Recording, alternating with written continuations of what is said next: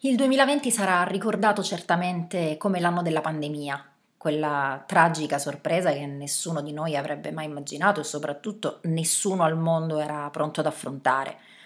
Un anno che si chiude con uno spiraglio che si chiama vaccino e lascia spazio a un 2021 in cui è tutto da vedere, proprio tutto, quasi tutto in realtà perché una certezza di partenza c'è. La Gran Bretagna è fuori dal mercato unico europeo a quattro anni dal voto sulla Brexit, nella mezzanotte che ha fatto da anello tra un anno che finiva e uno che stava per iniziare, per dirla in modo un po' marzulliano, si è concluso il periodo di transizione e i rapporti commerciali tra Gran Bretagna e Unione Europea saranno regolati d'ora in poi dall'accordo firmato dai leader europei e dal premier britannico Boris Johnson alla vigilia di Natale. Abbiamo la libertà nelle nostre mani, ha detto Johnson nel suo discorso di fine anno alla nazione. Intanto uh, in Italia anche il presidente Mattarella parlava ai cittadini, però con parole e toni ben diversi, citando il ruolo determinante dell'Europa, le cui iniziative, cito testualmente, sono vettori decisivi della nostra rinascita insieme al vaccino. L'Unione Europea è stata capace di compiere un balzo in avanti, ha prevalso l'Europa dei valori comuni e dei cittadini. Non era scontato. Ah no? Una dicotomia che ricorda quella che caratterizzava la poetica dei romantici, non so se avete questa riminiscenza nei cassetti della vostra memoria scolastica. Natura, matrigna crudele o madre confortante e amorevole? E allo stesso modo, Europa, casa dei popoli o catena alle caviglie da rompere in fretta? Non c'è un particolare accordo su questo. Fatto sta che, per esempio, la Gran Bretagna si sente libera, almeno così la vede Johnson. Ma la Gran Bretagna è anche contagiata. Il premier britannico ha annunciato in un discorso televisivo al suo paese un terzo lockdown nazionale esteso a tutta la Gran Bretagna per far fronte alla nuova impennata esponenziale di casi di Covid che sono stati registrati in tutto il regno e alimentati ovviamente dalle nuove varianti di coronavirus,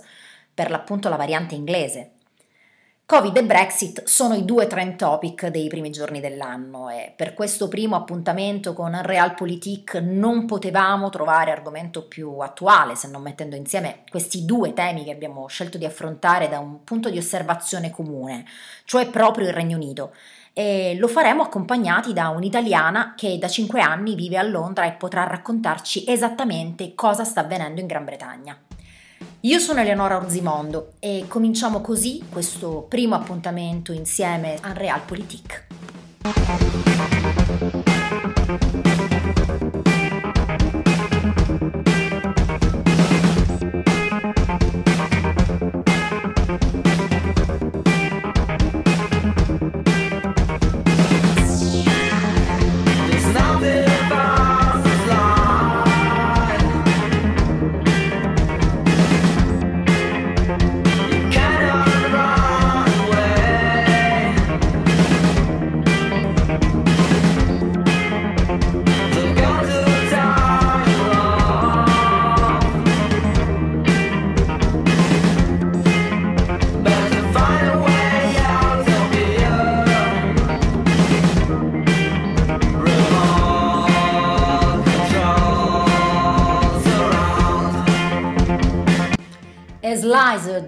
Morning Light Project ad accompagnarci all'interno di questo spazio. Bentrovati, io sono Eleonora Orzimondo e questo è Unreal Politique, il contenitore settimanale di Radio Mood Italia dedicato ai principali temi di politica e attualità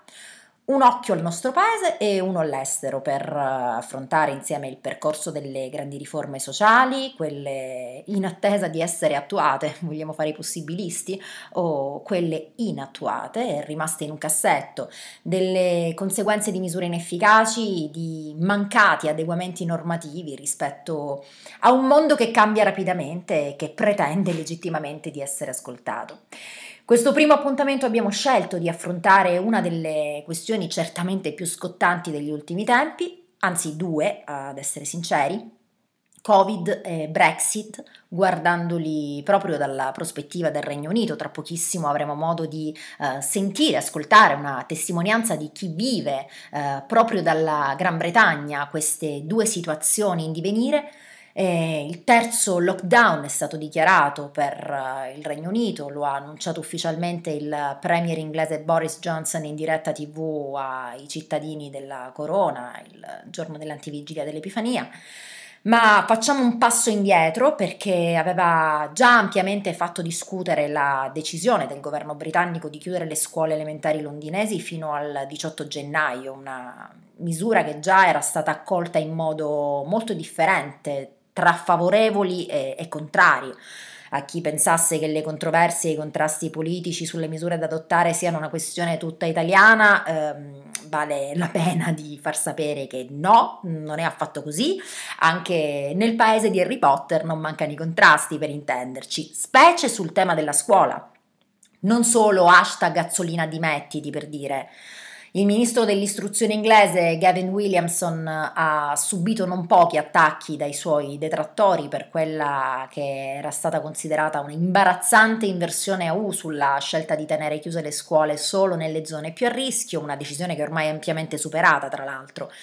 Il principale sindacato degli insegnanti britannici, il National Education Union, aveva contestato aspramente la decisione e chiesto tra l'altro la chiusura di tutte le scuole d'Inghilterra, cosa che adesso è. Uh, Mary Busted, che è la segretaria del sindacato, aveva dichiarato, ripresa poi dai media, tra cui anche il Guardian, che il governo doveva chiudere le scuole tutte in Inghilterra sul modello di quanto fatto in Scozia, Galles e Irlanda del Nord, prima che, cito, l'infezione vada fuori controllo. Se si consente che le condizioni peggiorino, aveva detto, alla fine si dovrà chiudere più a lungo una storia che in Italia conosciamo bene, eh, stiamo lontani oggi per abbracciarci domani, eh, dopodomani e dopo dopodomani, tra una settimana, un mese, boh, vedremo. Chi ha sostenuto la misura governativa sin dall'inizio è stato invece il sindaco di Londra, Sadiq Khan, che aveva bollato la decisione come sensata e devo dire tra l'altro che a leggere le dichiarazioni di pro e contro ci si sente molto a casa perché sono assolutamente in linea con il dibattito tra chi la vuole cotta e chi cruda a cui assistiamo in Italia ogni giorno, ovviamente con le dovute differenze di tone of voice e aplomb che sono abbastanza diverse. Le cose però, come vi dicevo eh, inizialmente, sono andate rapidamente a complicarsi, non si parla più del 18 gennaio, non c'è più il dibattito tra quale scuola tenere aperta e quale chiusa, quindi non solo le scuole elementari, non solo zone cosiddette rosse, serve un'ulteriore stretta e così il governo Johnson decide di non riaprire le scuole dopo le festività, anzi di pianificare il ritorno alla didattica solo ed esclusivamente a distanza, sia per le elementari che per le secondarie. I numeri sono importanti davvero perché nelle prime 24 ore del 2021 eh, 58.000 sono stati i contagi e 445 i decessi in Gran Bretagna, un trend che tra l'altro eh, non, non può considerarsi un unicum di un paio di giorni, è rimasto stabile per giorni interi e ha imposto l'assunzione di misure restrittive ovviamente da mantenere oltre i tempi che erano stati previsti inizialmente. Del resto c'è poi un ulteriore aspetto che fa tremare eh, la Gran Bretagna, un sistema sanitario che come sentiremo tra poco è ben diverso dal nostro, che è la cosiddetta variante inglese, eh, che come ci hanno detto tra l'altro anche i nostri notiziari pare sia fortemente più contagiosa e se all'inizio sembrava aver avuto maggiore diffusione soltanto nel sud del paese, adesso si sta diffondendo davvero ovunque in modo piuttosto omogeneo nel Regno Unito, quindi gli ospedali devono prepararsi ad affrontare la stessa pressione in termini di ricoveri. E la variante inglese ha spiegato Johnson, è allarmante, così ha detto, più contagiosa dal 50 al 70%. Considerate che l'aumento dei ricoveri in ospedale è cresciuto del 40% rispetto alla prima ondata di aprile, con un più 27.000 solo nell'ultima settimana.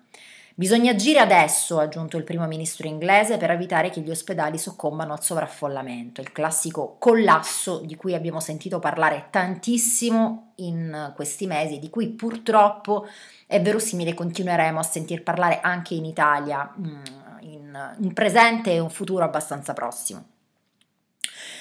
In realtà la Gran Bretagna però non sta combattendo soltanto contro il Covid, il ceppo cosiddetto inglese, perché con l'avvento del nuovo anno cambiano moltissime cose all'ombra di Westminster e le due cose non sono assolutamente da considerarsi del tutto scollegate, eh, non come una eh, causa dell'altra, ma come una condizionante eh, delle scelte legate all'altra, perché il Regno Unito ha lasciato l'Unione Europea dopo averne fatto parte per 47 anni,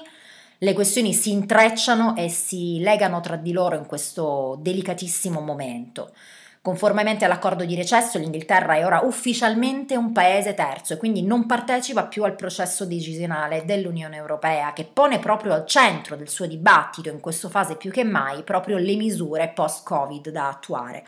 La Gran Bretagna quindi in questa fase ha già da un po' in realtà iniziato a stipulare accordi con mezzo pianeta per um, ristabilire ecco, i contatti e le relazioni autonome con i mercati stranieri, mentre i paesi dell'Unione Europea discutono di plan e di Next Generation EU, tra l'altro, parentesi di colore, eh, per il plan che illustra il modo in cui saranno investiti eh, i 209 miliardi destinati al nostro paese, siamo ancora in modalità bozze di progetto, ci sono credo 153 pagine circa di ehm, appunti, fatemi banalizzare, che però non sono proprio chiarissimi. Inoltre chiamiamo questa misura rivoluzionaria nella storia dell'Europa perché va detto e ribadito, è rivoluzionaria perché è la prima volta che si stipula un piano di debito condiviso. Noi la chiamiamo impropriamente Recovery Fund, anzi Recovery Found, perché neanche sappiamo bene cosa significhi, sembra molto più anglofono pronunciato così, come se ci fosse una O, quindi se ci fosse un A da pronunciare, eh, neanche, neanche, ci rendiamo conto, insomma, cioè la pronunciamo male, ma comunque al di là di questo non si chiama Recovery Fund né Recovery Found, si chiama Next Generation EU, si chiama proprio in un altro modo, quindi direi che iniziamo abbastanza male, ma comunque tra gli accordi siglati dal governo britannico ce n'è proprio uno con Bruxelles che evita una rottura brusca dei rapporti con l'Unione Europea, però prevede anche la cessazione della libera circolazione di merci e persone. Quindi, per capirci, niente quote o dazi doganali, ma molti cambiamenti per chi vuole andare in Inghilterra per vacanza, per studio o per lavoro. Per quanto riguarda gli spostamenti, d'ora in poi torna ad essere necessario il passaporto, senza il visto, per viaggiare nel Regno Unito e restarci fino a tre mesi. Per un periodo più lungo, nel caso in cui si intenda soggiornare per ragioni di lavoro, di studio, invece occorreranno visti analoghi a quelli richiesti attualmente agli stranieri non comunitari. Per limitare gli ingressi anche dall'Unione Europea, ovviamente, ci sono poi le cosiddette liste di priorità che dipendono dal possesso di un contratto di lavoro già garantito con un salario minimo annuo lordo di almeno 25.600 sterline, che sarebbero più o meno, ecco, un po' più di 28.000 euro per intenderci. Uh, il tutto all'interno di un sistema di filtro degli ingressi appunti in cui si valuterà tra l'altro anche il livello di specializzazione e la padronanza della lingua inglese. Eh, è prevista poi una corsia preferenziale invece, la fast track entry per ottenere il visto per i lavoratori del settore sanitario. L'unica eccezione alla regola riguarda gli oltre 4 milioni di europei, tra cui eh, ci sono anche 700 mila italiani, che già vivono e lavorano nel Regno Unito. Per loro ci sarà un mantenimento dei diritti pre-Brexit ehm, e al più tardi eh, entro giugno del 2021 eh, l'iscrizione nel registro del cosiddetto EU Settlement Scheme che è stato istituito in forma digitale presso l'Home Office e quindi garantisce un trattamento equiparato a quello dei cittadini britannici. Ma si sa che in Inghilterra in moltissimi ci vanno per imparare, quindi andiamo al capitolo istruzione e università, perché chi si iscriverà all'università dal 2021 pagherà una retta piena, come tutti gli extracomunitari. Eh, tanto per fare due conti, eh, a seconda degli Atenei può arrivare fino all'equivalente di oltre 30.000 euro per anno accademico, una cifra grandissima. per fortuna si può andare a studiarci per brevi periodi grazie al programma Erasmus, direte voi. E no, perché la Gran Bretagna esce anche dal programma Erasmus di scambi fra studenti europei, che è stato considerato troppo oneroso dal governo Tory e poco funzionale, visto che in proporzione sono più i continentali ad avvalersene che gli studenti inglesi. Il Regno Unito però non chiude le porte agli studenti stranieri in via assoluta, eh, perché Londra ha annunciato di voler sostituire il programma Erasmus con un nuovo schema di scambi globali che viene allargato eh, anche agli atenei americani e a quelli asiatici Non più Erasmus quindi, ma Turing, perché questo programma è intitolato al matematico inglese Alan Turing, che è colui che svelò i segreti dei cifrari tedeschi di Enigma durante la Seconda Guerra Mondiale.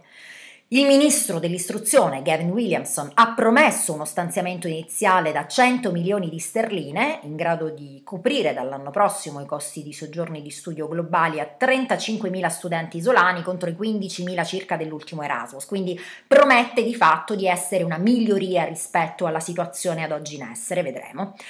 Andiamo invece ai vacanzieri, perché chiunque sia stato in Inghilterra in questi anni ha potuto usare il piano tariffario del proprio fornitore, del proprio gestore telefonico, come fosse stato in Italia, grazie a una legge europea entrata in vigore tre anni fa. Con la Brexit le cose cambieranno, a meno di accordi nei prossimi mesi che però ad oggi non esistono, non sembrano neanche essere in fase embrionale, e chi possiede SIM italiane dovrà fare riferimento al proprio operatore telefonico per gli addebiti roaming. Un dramma. Per quanto concerne invece i dazi, sarà evitato in modo quasi completo la loro applicazione alle frontiere su merci e prodotti esportati da Regno Unito ed Europa e non ci sarà un limite alla quantità di prodotti commerciabili tra uh, le due parti. Quanto alla pesca, però, bisogna aprire una parentesi a sé, perché nonostante sia un settore di ridotto impatto economico, però era diventato uno degli scogli principali durante i negoziati sull'accordo. Eh, L'Europa rinuncia a un quarto in valore della quota di pesce catturato nelle acque del Regno Unito, che è molto meno dell'80% inizialmente richiesto dalla Gran Bretagna. Il sistema sarà in vigore per 5 anni e mezzo, dopodiché le quote saranno riesaminate. Ma nel concreto, come sta andando questa primissima fase di Brexit? C'è chi immaginava eh, sin da subito delle catastrofi, dei drammi, il caos, ansie e terrore che ricordavano quelle per l'arrivo del 2000. Non so se ricordate il panico da Millennium Bugs. Esattamente. La realtà è che in termini di trasporti fino ad ora non c'è stato nessun problema. Uh, passerà alla storia questo signore, si chiama Ivanov Shumeikov o qualcosa del genere, il primo camionista che ha attraversato la Manica sotto il segno dell'addio del Regno Unito al mercato unico e all'unione doganale e come dicevamo il suo nome passerà proprio alla storia perché uh, essendo stato il primo inevitabilmente dovremo ricordarcelo, certo un nome più semplice avrebbe aiutato. Detto questo, ironia a parte, non era di certo il solo in strada, ma neanche troppo in compagnia, perché non ci sono state code chilometriche lungo l'autostrada per Dover, niente ingorghi stradali in prossimità degli scali, dell'Eurotunnel o dei porti sul canale simili a quelli registrati in occasione della chiusura delle frontiere da parte della Francia nei giorni prenatalizi causa Covid, e immagini tra l'altro che hanno fatto il giro del mondo. Va detto anche che chiaramente a Capodanno il traffico è certamente ridotto e per lo più mh, diverse uh, aziende britanniche hanno preferito sospendere i servizi nella prima parte di gennaio in attesa di maggiore chiarezza sui nuovi controlli doganali. Quindi diciamo che i reali effetti sui trasporti si vedranno certamente più in là anche perché eh, se per le prime settimane una certa indulgenza nei controlli sembra quantomeno scontata proprio per evitare l'aggravarsi di rallentamenti comunque inevitabili quando i transiti torneranno ai livelli soliti, va detto pure che eh, se da una parte l'accordo con l'Europa per regolare i rapporti commerciali ha scongiurato l'introduzione di dazi, tariffe quote, dall'altra parte non ha potuto evitare sostanziali cambiamenti pratici e procedurali sullo spostamento dei prodotti sotto forma di verifiche e di documenti di accompagnamento che chiaramente rendono più farraginoso il tutto. Si tratta di misure burocratiche a cui in questo momento il Regno Unito non sembra avere intenzione di dare attuazione, però dall'altra parte l'Unione Europea le introduce subito per eh, un costo amministrativo complessivo di circa 8 miliardi di euro all'anno a carico degli esportatori britannici e non mancheranno le sanzioni per i trasgressori che vanno da multe di 350 euro fino al divieto di transito, quindi una cosa abbastanza importante e i problemi più evidenti toccheranno ben altri ambiti, tra le altre incognite future che incombono su settori come i servizi finanziari delle City, l'immigrazione, i movimenti personali, le università, come dicevamo prima, l'industria musicale, il business dello sport, la cooperazione tra polizie, per esempio, ci sarà veramente da, da diventare matti. Per non dire poi delle questioni politiche con eh, le macro regioni. Dopo l'ultimo minaccioso tweet della First Minister indipendentista scozzese e leader nazionalista Nicola Sturgeon, la situazione è, è sempre più ai ferri corti. La Scozia tornerà presto Europa. Tenete la luce accesa, ha scritto Sturgeon, accompagnando il suo proclama con la foto provocatoria della scritta Europe Scotland proiettata la notte di Capodanno sulla facciata della sede della Commissione a Bruxelles. Una sfida di, di, quelle che vanno avanti da sempre e che tra l'altro è destinata a consumarsi già alla tornata delle elezioni amministrative britanniche di maggio, quindi davvero dietro, dietro l'angolo, quando verrà rinnovato pure il Parlamento locale di Edimburgo. In caso di vittoria netta del partito indipendentista saliranno certamente anche i toni della rivendicazione di un nuovo referendum per la secessione da Londra della nazione del nord, che è molto più anti-Brexiter dell'Inghilterra dopo quello che è andato perduto per loro nel 2014. Ma vediamo anche cosa dice la stampa britannica, come affronta la questione. In questo ci aiuta ad avere un piccolo quadro riassuntivo Luca Angelini sul Corriere della Sera. Eh, partiamo dal Telegraph o Torygraph per i nemici, un po' volendo scimmiottare il nome del quotidiano sul quale il premier Boris Johnson ha scritto a lungo.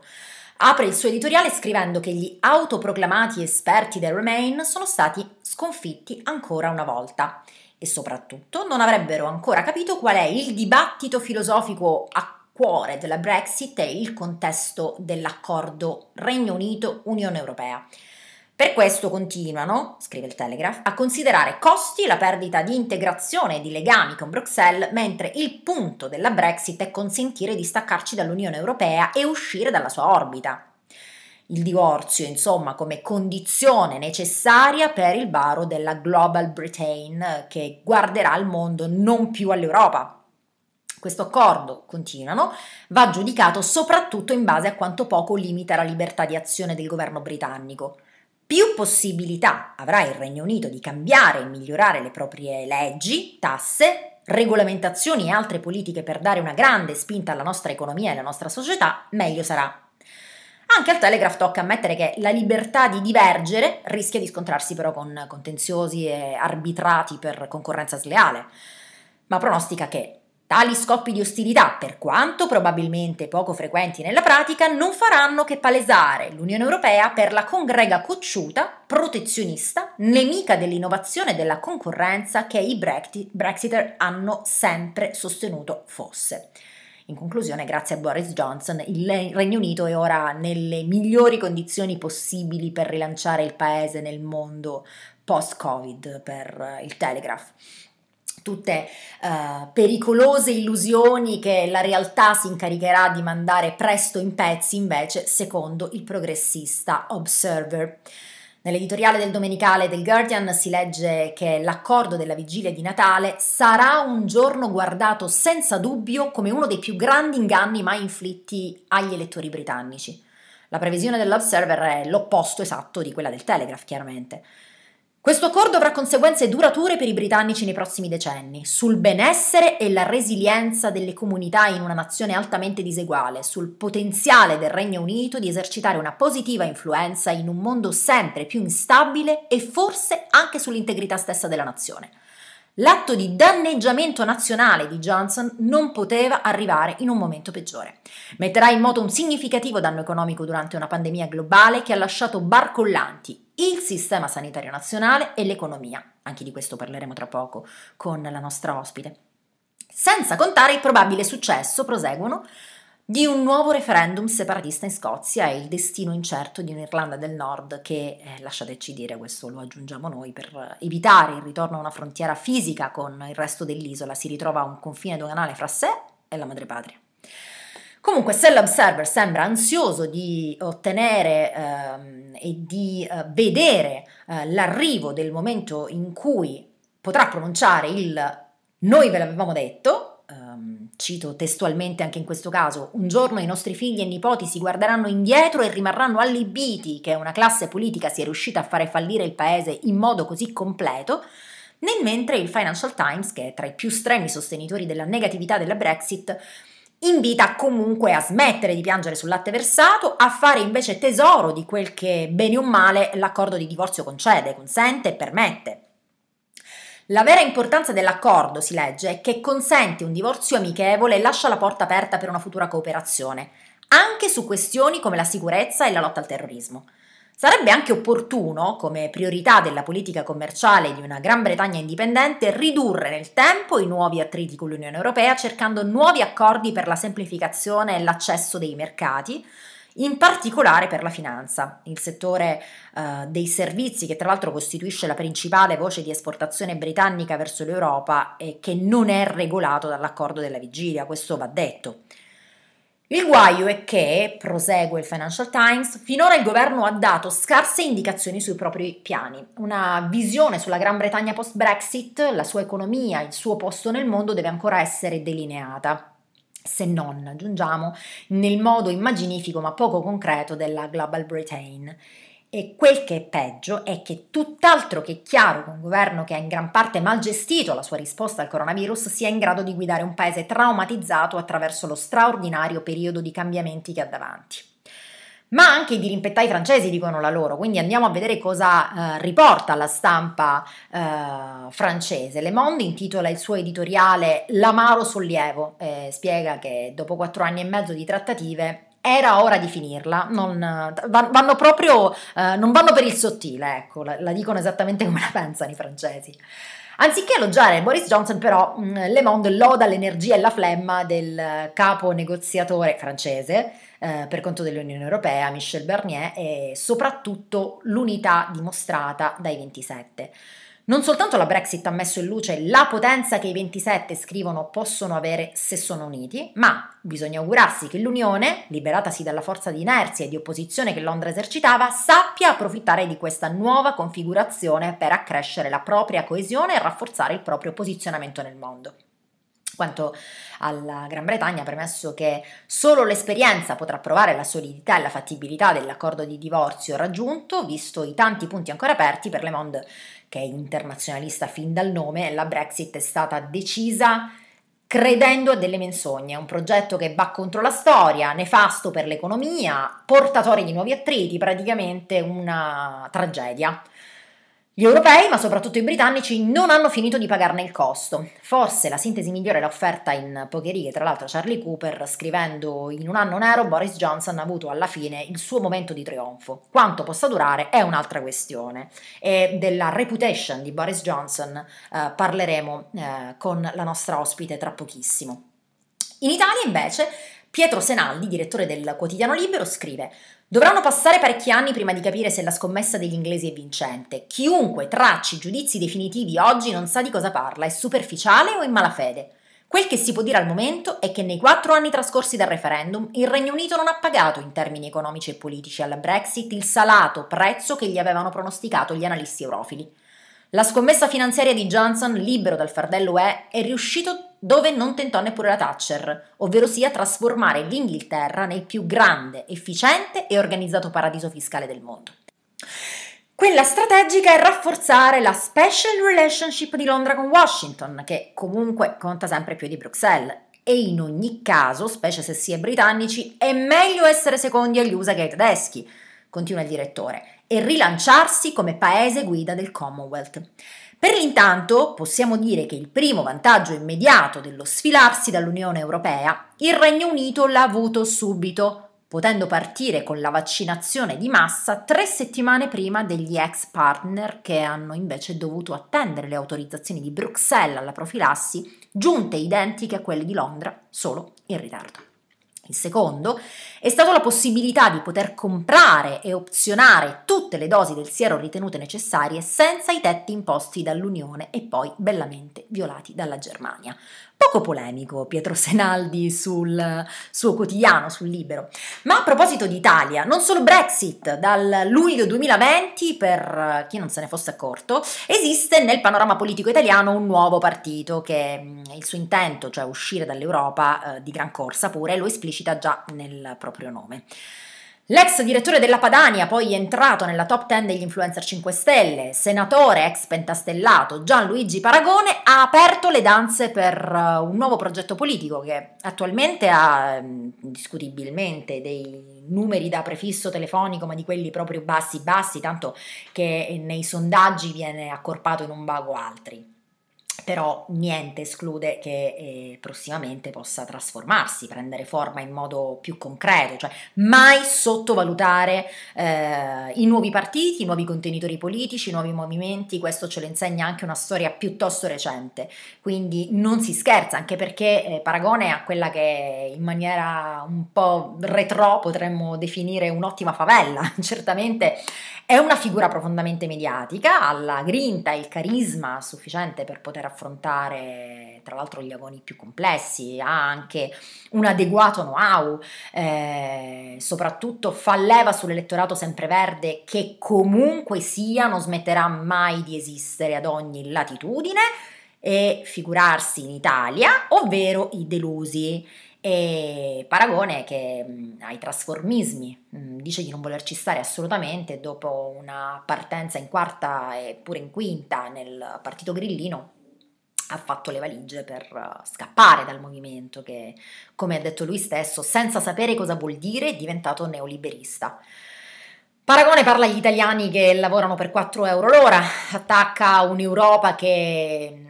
ci sta rovinando, scrive sul suo blog. Uh, propugna la sovranità monetaria, propone un piano di rinascita industriale, la difesa dei confini come baluardo dell'autodeterminazione, diciamo è un sovranista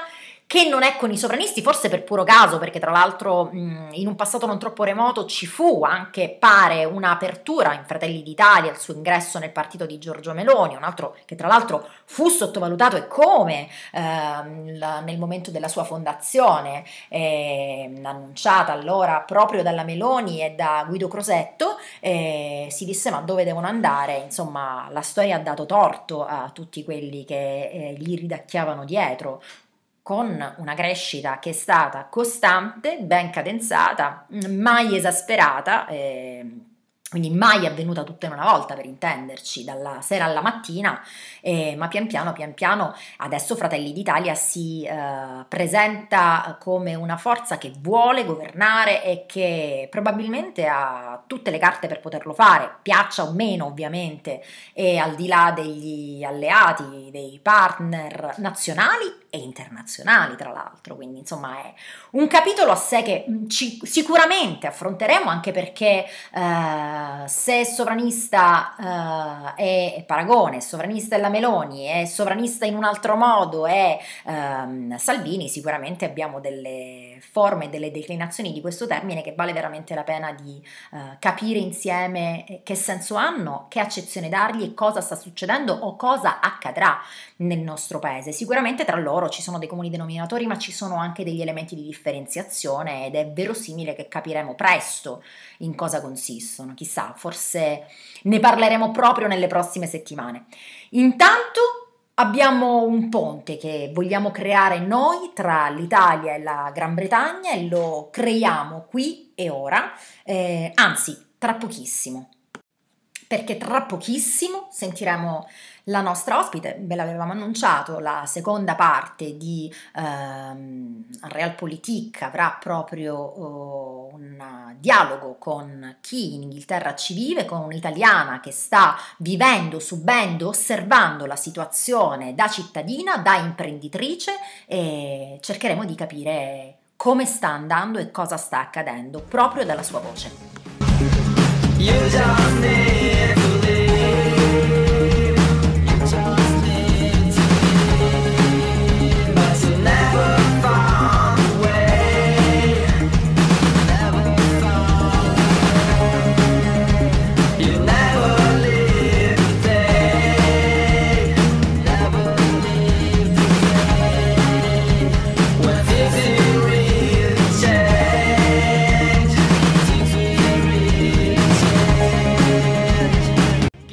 Ponte tra la Gran Bretagna e l'Italia lo iniziamo a creare qui e ora, come dicevamo prima. Founder della Easy Management Communication e social media manager di molte star dello showbiz, ben trovata Ersilia Calabrò, imprenditrice italiana che opera nel settore digital PR che vive a Londra da 5 anni. Ciao Eleonora, ti ringrazio per avermi invitata in questo dibattito, per me è anche abbastanza importante. lo è anche per noi per poter capire meglio che cosa sta succedendo. Iniziamo da una domanda che è assolutamente vaga, però ci dà un quadro iniziale della situazione. Cosa significa vivere in Gran Bretagna in questo momento? Guarda, per quanto mi riguarda, vivere in questo momento con la Brexit, perché come ben sai dal primo gennaio ehm, l'Inghilterra appunto uscita fuori dall'Unione Europea, è più un, un atto voluto, eh, coraggioso e sentito, perché mentre mh, prima della Brexit poteva essere appunto una, una scelta fatta distinto, perché le persone appunto decidevano di venire con una valigia piena di sogni, magari per imparare l'inglese, per avere un, appunto, un lavoro che poteva essere barman, cameriere, insomma qualsiasi essa sia, o per imparare, ecco, una, una, appunto come già detto prima, una nuova lingua e quindi fare anche delle nuove esperienze, oggi con la Brexit tutto questo purtroppo va a cadere e quindi chi decide veramente ecco, di, di vivere questa situazione di Brexit perché realmente eh, decide ecco, di stare a tante nuove regole che magari più avanti nel corso della nostra ecco, chiacchierata eh, capiremo meglio. Tu come ci sei arrivata in Inghilterra? Cosa ti ha portato? Io ci sono allora, io ci sono arrivata perché mh, il mio fidanzato uh, viveva ecco, qui già da 5 anni, quindi la mia è stata più che altro una scelta d'amore, a differenza ecco, di, di, tutti gli altri che vengono proprio per una scelta diversa dalla, dall'amore. Quindi a me ha portato l'amore, anche se non ti nascondo che mh, col senno del poi, se non fosse stata appunto una scelta prettamente sentimentale, eh, dubito ecco, che sarei eh, rimasta a Londra se non per un periodo veramente molto breve. Però questa situazione generale che passa dalla Brexit eh, e arriva oggi a una situazione pressoché catastrofica che è legata sì. al Covid e di cui adesso eh, ci parlerai meglio perché chiaramente ha delle ripercussioni inimmaginabili a 360 gradi nella vita, nella salute dei cittadini, ehm, ha eh, in qualche modo sicuramente variato anche la tua esistenza da imprenditrice, oltre che da cittadina. Certamente sì, cioè nel senso che... Mh, mm, ehm, Cambiano le modalità di lavoro, di gestione delle, uh, delle cam- relazioni. Sì Scusami. Sì, cambiano perché magari mentre appunto prima, come avevo già, ti avevo già detto, magari chi veniva qui a Londra poteva buttarsi ecco, in qualsiasi fronte senza avere appunto nessun tipo di, uh,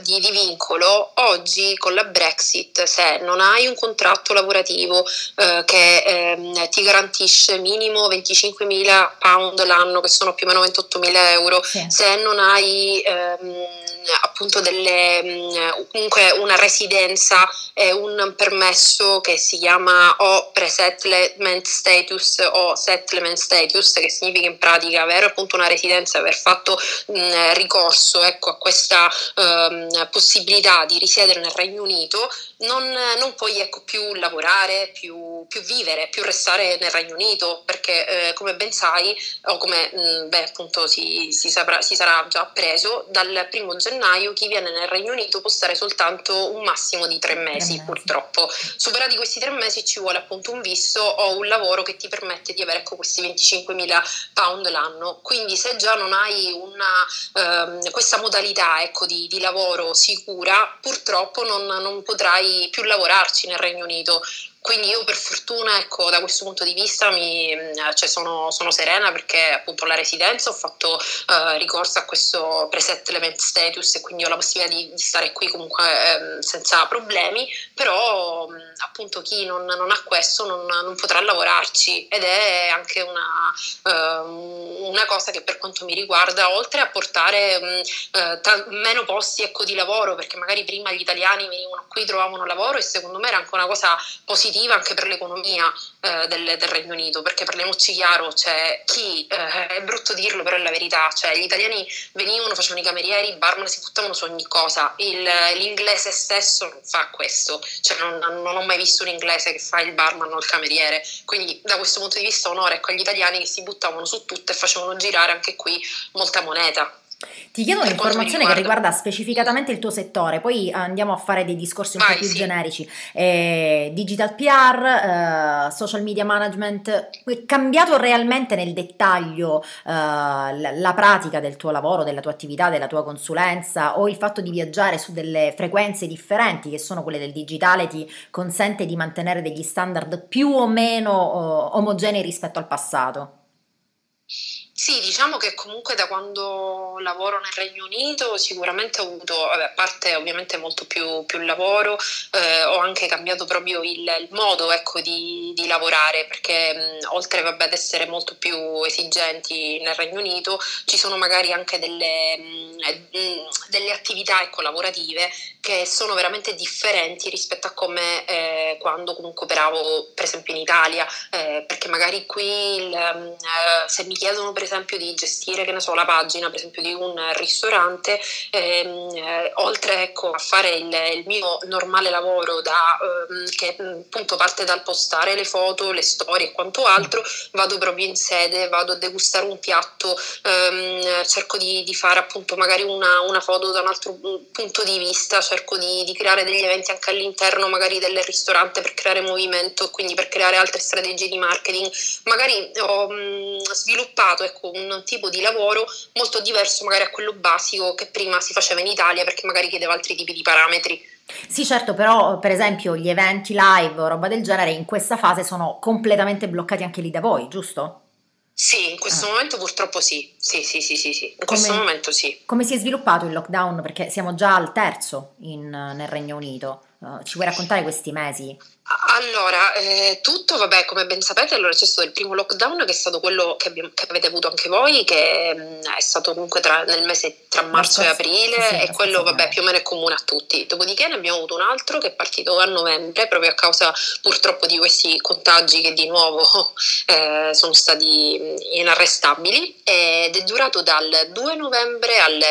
5 dicembre. Pensavamo di uscire poi da questo tunnel, quindi ovviamente era tutto chiuso, un lockdown vero e proprio. Il 5 dicembre ci hanno poi finalmente fatto uscire da questo lockdown, abbiamo avuto una settimana di nuovo di riapertura complessiva di tutto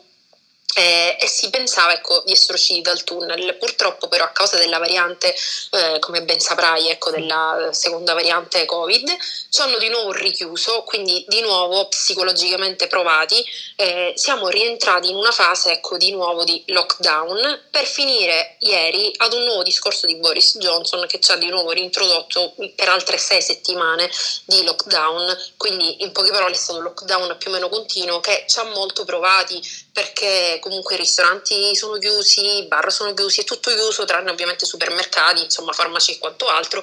però non è una cosa che psicologicamente si riesce molto ad affrontare perché non abbiamo avuto proprio un, uno svago. Eh, poi con, con, il Brexit anche di mezzo, nuove, mm, appunto, nuove mh, mm, novità, eh, non è molto semplice, anche se l'unica consolazione è il fatto che eh, nonostante appunto siamo completamente fermi e quindi dobbiamo rimanere a casa, abbiamo uno Stato che comunque ci sostiene, cioè c'è l'RM HRMC, eh, che in pratica appunto è il, quello che ci sovvenziona, che comunque non fa mancare a nessuno eh, un, appunto un, un, salario, uno stipendio, quindi malgrado ecco si sta a casa, la sofferenza, tra virgolette, per quanto mi riguarda, non è poi così tanta una sofferenza, perché comunque si stai a casa, però vieni pagata anche per stare a casa, quindi questa a differenza dell'Italia, per quanto mi riguarda, è già anche un gran successo. Ecco, ecco a proposito di, di questi parallelismi che eh, sai bene a me interessano particolarmente, quindi diciamo che l'Inps britannica, volendola definire Brava, in questo modo, esatto, funziona, sì. funziona, funziona. E come sì. Funzionano quelli che eh, noi tra l'altro siamo ormai abituati a chiamare e difficilmente a vedere, che sono i ristori? Eh, in che senso? Nel senso che lo Stato, il governo si sì. eh, fa carico della deficienza che chiaramente sì, in questo momento sì, vivono e sopportano i cittadini britannici, in che modo? Cioè in allora, maniera in ampia... Sì, cioè in pratica da consider- io lo, ormai lo considero da marzo perché da marzo appunto che c'è questo buio, eh, tutte le persone che eh, appunto lavoravano e che di punto in bianco col lockdown non hanno più lavorato sia perché le strutture hanno chiuso sia perché magari le strutture hanno anche chiuso definitivamente, cioè non soltanto per il periodo lockdown, ma proprio hanno dichiarato magari fallimento, quindi tanta gente si è ritrovata a casa. Eh, come ci hanno aiutato? Ci hanno aiutato in, nel modo che tutte le persone appunto che stanno a casa riescono a percepire ogni mese, quindi fine mese puntuale, l'80% dello stipendio. Quindi mm. ehm, tutti abbiamo l'80% dello stipendio per quelli appunto che lavoravano. Per chi invece non lavora, quindi magari non aveva un reddito, oppure aveva anche un reddito minimo, cioè magari di lavori che non sono ecco, a, contatto, a, contratto determinato, ma da self-employed, quindi per esempio i freelance o quelli che magari appunto prestano servizio saltuariamente, hanno invece la possibilità di chiedere l'Universal Credit che ti permette di ehm, avere anche in questo caso uno stipendio eh, a fine mese ehm, con un salario che ti ehm, appunto ti, ti fa mh, pagare ecco, l'affitto della casa e le spese mh, per gli alimenti. Quindi tutti in pratica da marzo abbiamo chi per una cosa, chi per un'altra, abbiamo uno stipendio che comunque eh, l'80% dello stipendio, insomma, eh, considera che qua gli stipendi sono più o meno sul minimo, mh, è sui 1500 pound, più o meno tutti percepiamo almeno quei 1000-1200 pound al mese e quindi suppongo ecco, che sia anche una cosa abbastanza... Mh, eh, wow eh, per restare ecco, a casa, nel senso sì è vero ti lasciano a casa, devi tra virgolette star male psicologicamente, però eh, lo Stato ti dice noi ci siamo, cioè non, non, ti lasciano in una posizione dove appunto non arrivi a fine mese, dove ti devi deprimere mentalmente perché eh, appunto improduttivo perso... e hai perso esatto, tutto, non hai esatto, E la burocrazia esatto. per accedere a questo tipo di ehm, sostegni è farraginosa sì. come in Italia o c'è una sveltezza? Perché questo insomma ci no dobbiamo battere assolutamente. Allora c'è un portale di gov.uk che in pratica è il nostro portale dove c'è di tutto e di più perché darà appunto benefit e quanto altro. Uh, considera io ho chiesto il tutto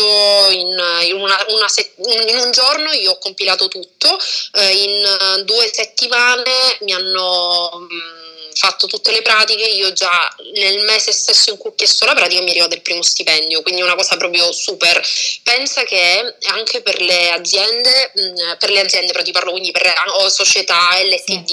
eh, insomma tutte le, le, aziende che hanno una società aperta, ehm, che hanno avuto anche dei problemi, quindi a livello di business, eh, la banca ha dato la possibilità di eh, poter chiedere appunto dei, dei prestiti eh, a tasso quasi zero, cioè all'1 o al 2% massimo, insomma, mm-hmm. tu eh, nel momento stesso in cui chiedevi tramite eh, la, l'app, cioè un'applicazione, quindi no, la possibilità di avere appunto questo, mh, mm, questo prestito, nel giro di 2-3 minuti ti trovavi il tuo prestito subito online. Quindi è una cosa proprio di 2-3 minuti, insomma. Purtroppo non... devo dirti non italiana. E, eh, questo, ripeto, sì. su questo battiamoci profondamente il petto. Purtroppo la, la burocrazia è un qualcosa in cui restiamo profondamente impantanati sempre per qualunque cosa, però uh, c'è un, uh, un, dente che, che duole eh, in tutto questo schema sì. che è l'aspetto sanitario, giusto? L'assistenza. Esatto infatti, esatto, infatti mentre dal punto di vista appunto magari come dicevamo prima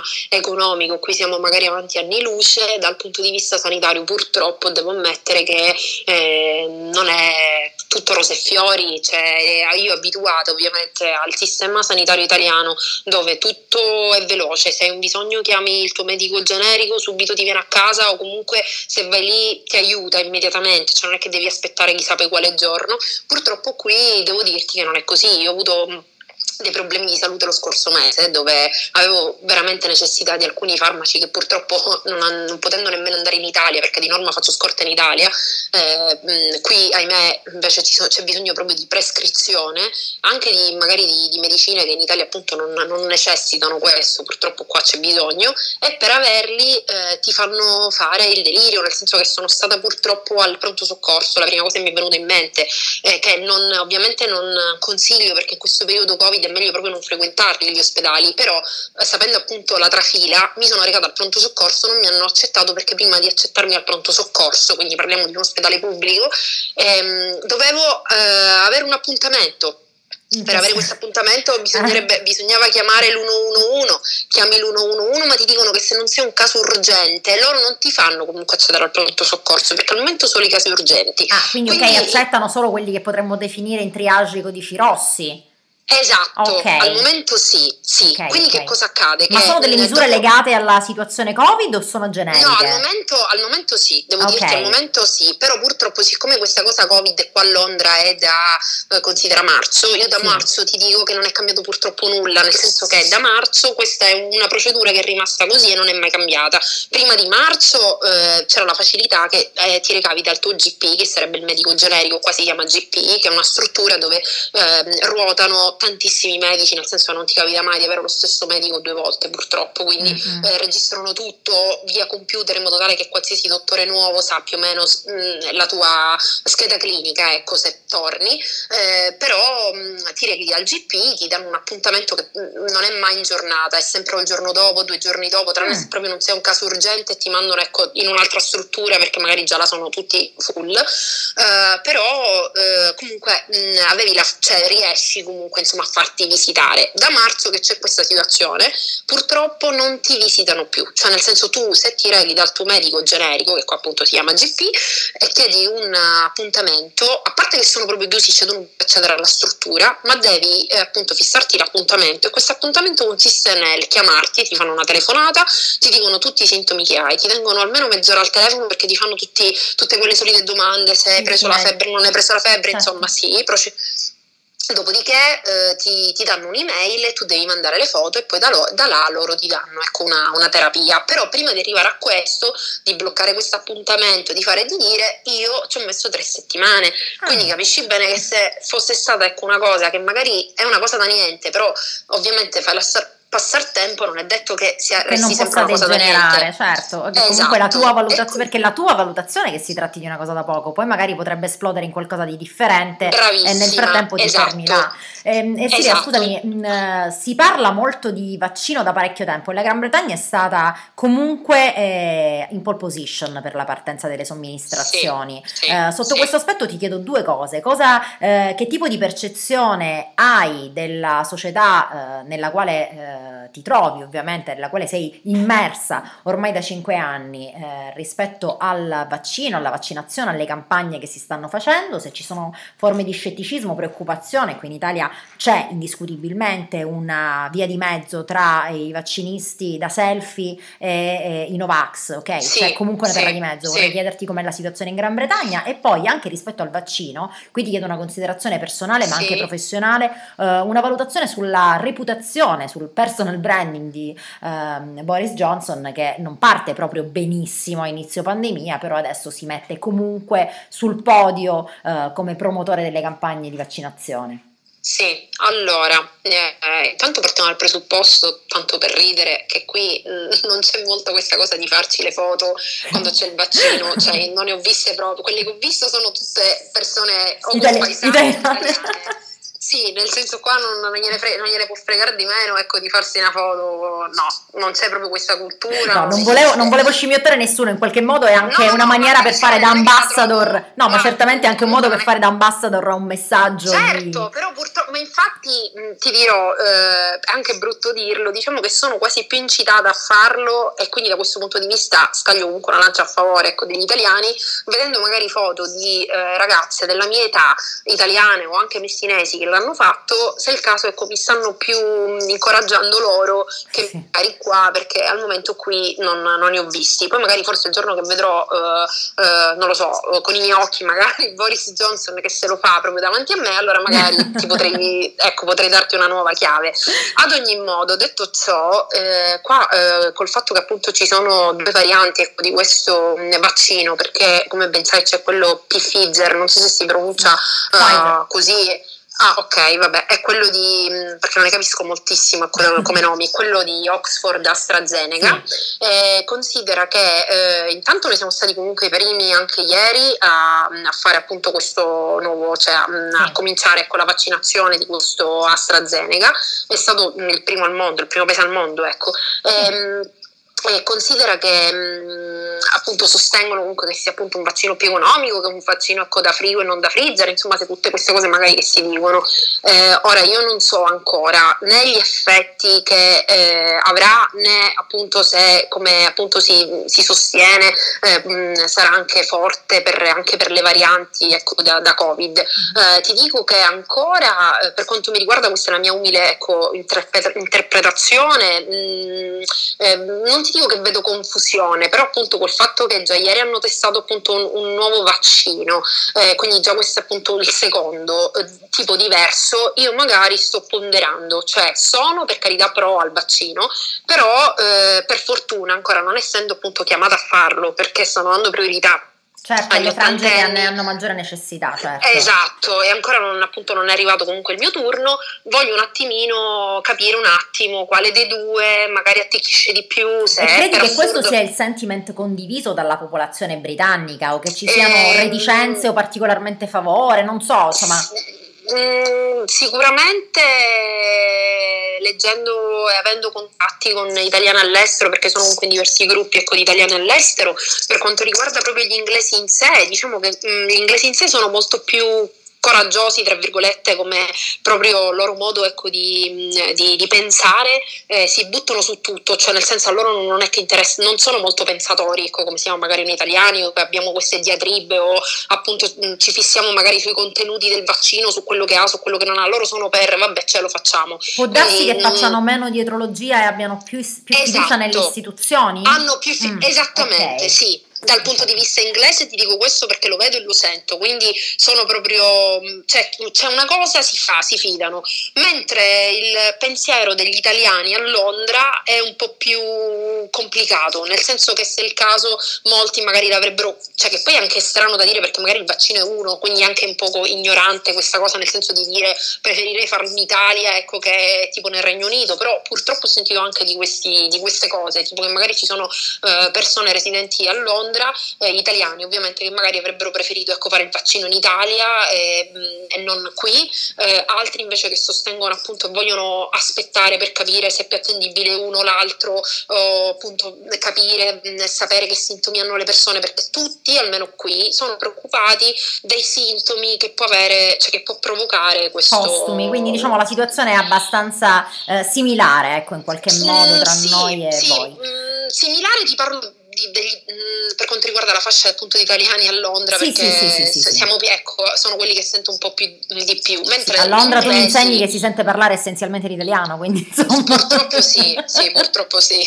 sì. Cioè, la gente viene per imparare in pratica l'inglese e poi finisce Andate a Norwich, andate da un'altra parte, non andate a Londra se volete sì, imparare poi l'inglese finisce che parlano italiano. è ecco. vero, è vero. Siamo Però... proprio alle ultime battute perché il tempo sta per terminare. Vai, la, reputazione di, la reputazione di Boris Johnson, fammi proprio una considerazione tecnico-professionale. Ma guarda, non, non, non, so da che punto di vista lo vuoi, se dal punto di vista, cioè come lo, co, di, dal punto di vista di salute o dal punto di no, vista no, no, di, reputazione, no, no, scusami, di, di, reputazione sua personale agli occhi eh, degli inglesi, diciamo da una prima fase nella quale faceva il negazionista e passava anche per eh, un po' ah, personaggio da scimmiottare, eh, perché poi il Covid se l'è preso sì, lui, insomma. Sì, sì, ora è chiaro. Allora sì, lui è passato da una fase dove diceva appunto che avremmo visto appunto morire un sacco di persone a noi care, che dovevamo passare appunto cioè che dovevamo mm, passare quella fase dove ci doveva essere appunto una, un'immunità di gregge, bla bla bla, insomma è stato tanto appunto criticato. Adesso invece, per fortuna però ti dico, è passato ad una fase dove invece ha molta protezione verso di noi, eh, nel senso che ci tiene tutti veramente, cioè questi lockdown continui lui li sta facendo proprio per evitare invece che questo virus appunto uh, crei devastazione. Quindi da questo punto di vista io invece lo vedo anzi molto, molto sicuro di sé, eh, lo vedo che lo, la vedo proprio una sorta di protezione nei nostri riguardi, non ti nascondo che a me piace un po' di più questo Boris Johnson. È anche vero che, come dicevo prima, lui lo può anche fare perché qui comunque la moneta gira, nel senso che essendoci certo. ovviamente il sostegno eh, eh, economico va bene così, cioè ci possiamo permettere il lusso ecco, di stare anche fermi. Eh, anche questo è vero. Ersilia, mi piace comunque quello che sta facendo lui. Pensi che sia condivisa questa visione più benevola? La sua reputazione. Sì. io penso proprio di sì, sì, sì, sì. Siamo stanchi, te l'ho detto perché magari qui purtroppo Londra è una città dove non lavori per vivere ma vivi per lavorare, quindi comunque noi non siamo molto felici, comunque anche percependo questa è la cosa paradossale, l'Italia con la pioggia, con la neve non, non, ti ferma niente, quindi da questo punto di vista eh, qua si vive per lavorare, magari la gente anche stufa ecco, di, di restare a casa e non lavorare, a prescindere appunto che abbiamo un salario. Poi certo che Dio ce la mandi buona con questa Brexit perché purtroppo qua cerco di stringere e chiudere, tante cose cambieranno, appunto come ho già detto prima non puoi stare più di tre mesi, ehm, perché l'Erasmus purtroppo è stato abolito, non ci potrà più essere, gli studenti che vorranno venire a, a fare università dovranno pagare delle rette molto elevate, si parla anche di 30.000 pound sì, l'anno. Eh, poi ci vogliono appunto dei visti per, per il lavoro, anche e soprattutto le merci purtroppo, cioè mentre prima tutto il cibo che veniva dall'Italia, anche per tutti questi appunto lavoratori italiani, che c'è l'export e l'import, era una cosa normale, adesso purtroppo alla dogana tutti i prezzi saranno, ci sono proprio delle, delle percentuali da pagare su ogni, su ogni cosa che arriva, su ogni carico, quindi tutti i prezzi saranno maggiorati, insomma ci saranno veramente tante tante ripercussioni. Mi avevi ecco, fatto l'esempio dell'olio tu prima. L'olio, sì, l'olio purtroppo sì, è arrivato proprio a dei prezzi esagerati, ma anche i formaggi, i prosciutti, mh, mm, qualsiasi cosa, perché lo so perché comunque il, eh, Andrea, comunque la persona appunto con cui sto, ha un'azienda di, eh, di cibo, porta appunto cibo italiano e lo rifornisce alle uh, ristoranti, supermercati, insomma, a mezza Londra, insomma, e purtroppo percussioni, mh, ripercussioni ecco, su, lo, lo, so perché appunto perché questo certo, cibo, vivi, tutto quello che arriva, esatto, eh, sì, avrà prezzi, però purtroppo si sapeva, cioè, ci sono appunto i pro e i contro della, della Brexit, eh, per chi vive qui ecco, non, ci saranno, non ci saranno poi grossi cambiamenti, però sicuramente sarà una grande perdita eh, per quanto mi riguarda di tante persone appunto che magari volevano venire anche per imparare l'inglese, adesso non sarà più fattibile semplice quantomeno, almeno non, esatto, non così semplice. Sì, sì, sì, Ersilia, grazie mille e io chiudo questa prima puntata proprio insieme a te e grazie a Ersilia Calabro e ovviamente in bocca al lupo. E grazie a te Grevi. E, ti, ti, insomma, distu- ti disturberò di... di... nuovo per aggiornamenti dall'Inghilterra eh, per sapere insomma come si evolve la situazione perché insomma da, dall'oggi al domani le cose cambiano veramente sì, con una rapidità esatto. incredibile. Con molto, con molto piacere invece grazie a te per ehm, aver condotto ecco, una conversazione di, di, di, di contenuto Grazie, per sì. quanto mi riguarda interessante per chiunque. Ecco. Grazie mille Ersilia. Una buona continuazione. Grazie mille, e grazie mille Ersilia Calabro e grazie mille anche a voi. E questa prima puntata di Un Real Politique eh, finisce qui. Io sono Eleonora Orzimondo e vi do appuntamento fra sette giorni su Mood Italia Radio.